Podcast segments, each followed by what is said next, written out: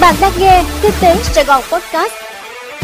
Thưa quý vị, mời quý vị nghe bản tin podcast ngày 7 tháng 9 của Kinh tế Sài Gòn và tôi là Minh Quân sẽ đồng hành cùng quý vị trong bản tin podcast hôm nay. Ngân hàng Nhà nước sẽ công bố kết quả phân bổ room tín dụng trong vài ngày tới. Thưa quý vị, tại cuộc họp báo chính phủ thường kỳ tháng 8 diễn ra chiều ngày 6 tháng 9, ông Đào Minh Tú, Phó Thống đốc Thường trực Ngân hàng Nhà nước Việt Nam cho biết, cơ quan này sẽ công bố kết quả phân bổ room tín dụng cho các ngân hàng thương mại trong một vài ngày tới. Việc điều chỉnh room tín dụng đợt này của Ngân hàng Nhà nước vẫn dựa trên đơn xin nới room của các ngân hàng thương mại và căn cứ điểm xếp hạng của Ngân hàng Nhà nước với các ngân hàng này. Ngoài ra, Ngân hàng Nhà nước sẽ ưu tiên các ngân hàng tham gia xử lý ngân hàng yếu kém.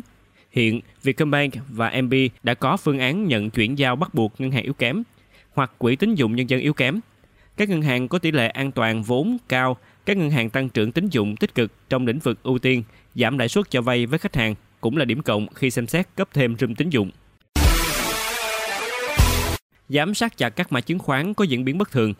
Thưa quý vị, Bộ trưởng Bộ Tài chính Hồ Đức Phước yêu cầu Ủy ban Chứng khoán Nhà nước và các sở giao dịch chứng khoán giám sát chặt chẽ các mã chứng khoán có thanh khoản lớn, diễn biến bất thường, tăng giảm liên tiếp, đột biến, giá trị cổ phiếu không phù hợp với tình hình sản xuất kinh doanh của doanh nghiệp. Ủy ban Chứng khoán Nhà nước VNX, HOSE, HNX cũng có nhiệm vụ tăng cường giám sát thị trường chứng khoán cơ sở và thị trường chứng khoán phái sinh, giám sát chặt chẽ các mã chứng khoán có thanh khoản lớn, diễn biến bất thường, tăng giảm liên tiếp, đột biến, giá trị cổ phiếu không phù hợp với tình hình sản xuất, kinh doanh của các doanh nghiệp để kịp thời cảnh báo nhà đầu tư về các hiện tượng bất thường trên thị trường. Đồng thời chuyển hồ sơ sang cơ quan cảnh sát điều tra đối với các hành vi cố tình vi phạm, góp phần tạo điều kiện cho một số doanh nghiệp lợi dụng để qua mắt cơ quan quản lý, tiến hành lừa đảo, chiếm đoạt tiền của nhà đầu tư. Petrolimex Sài Gòn, nguồn cung hạn chế, giá cả biến động gây áp lực cho hệ thống bán lẻ xăng dầu. Thưa quý vị, một trong những nhà phân phối xăng dầu lớn nhất cả nước, công ty xăng dầu khu vực 2, Petrolimex Sài Gòn, cho biết nguồn cung thiếu hụt và sự tăng giảm liên tục của giá thế giới là những nguyên nhân khiến cho các đầu mối xăng dầu bị động trong việc cung ứng sản phẩm ra thị trường. Có những thời điểm các thương nhân đầu mối chỉ đủ nguồn hàng cung ứng cho hệ thống của mình, nên mọi nhu cầu của xã hội dồn về Petrolimex Sài Gòn. Điều này gây áp lực rất lớn cho hệ thống bán lẻ và hệ thống nhượng quyền bán lẻ của công ty. Từ đầu năm đến nay, công ty này đã và đang đối mặt với hai đợt khan hiếm hàng trên thị trường.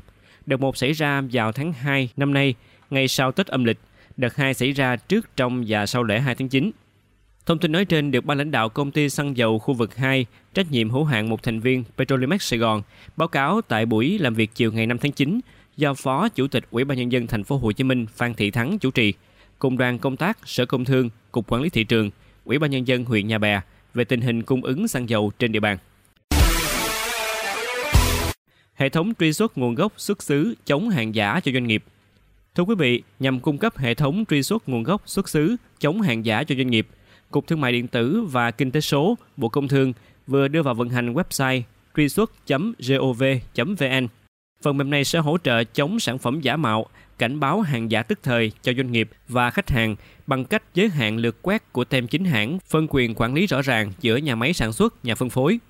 Cục Thương mại điện tử và Kinh tế số cho hay, ứng dụng của hệ thống xác thực hàng chính hãng cung cấp được khả năng truy xuất thông tin về nguồn gốc sản phẩm cho người tiêu dùng. Khi doanh nghiệp sử dụng hệ thống này, người mua sản phẩm có thể quét QR code để biết thêm thông tin về nguồn gốc sản phẩm. Thức ăn tăng giá đã ăn hết lợi nhuận của người nuôi cá tra. Thưa quý vị, so với năm ngoái, giá cá tra nguyên liệu ở đồng bằng sông Cửu Long hiện cao hơn khoảng 7.000 đồng một ký. Tuy nhiên, mức tăng này người nuôi cá tra hoàn toàn không được hưởng lợi vì chi phí thức ăn tăng cao. Thời điểm năm 2021, giá cá tra nguyên liệu dao động khoảng 23.000 đến 24.000 đồng một ký, nhưng giá thức ăn chăn nuôi lúc bấy giờ chỉ khoảng 11.000 đồng một ký. Tức riêng phần chi phí thức ăn là khoảng 17.000 đồng để sản xuất được một ký cá. Nếu cộng luôn các loại chi phí khác như con giống, nhân công, điện, nước, thuốc, thì chi phí giá thành sản xuất là khoảng 20.000 đồng một ký. Người nuôi vẫn có lãi khoảng 3 đến 4.000 đồng một ký.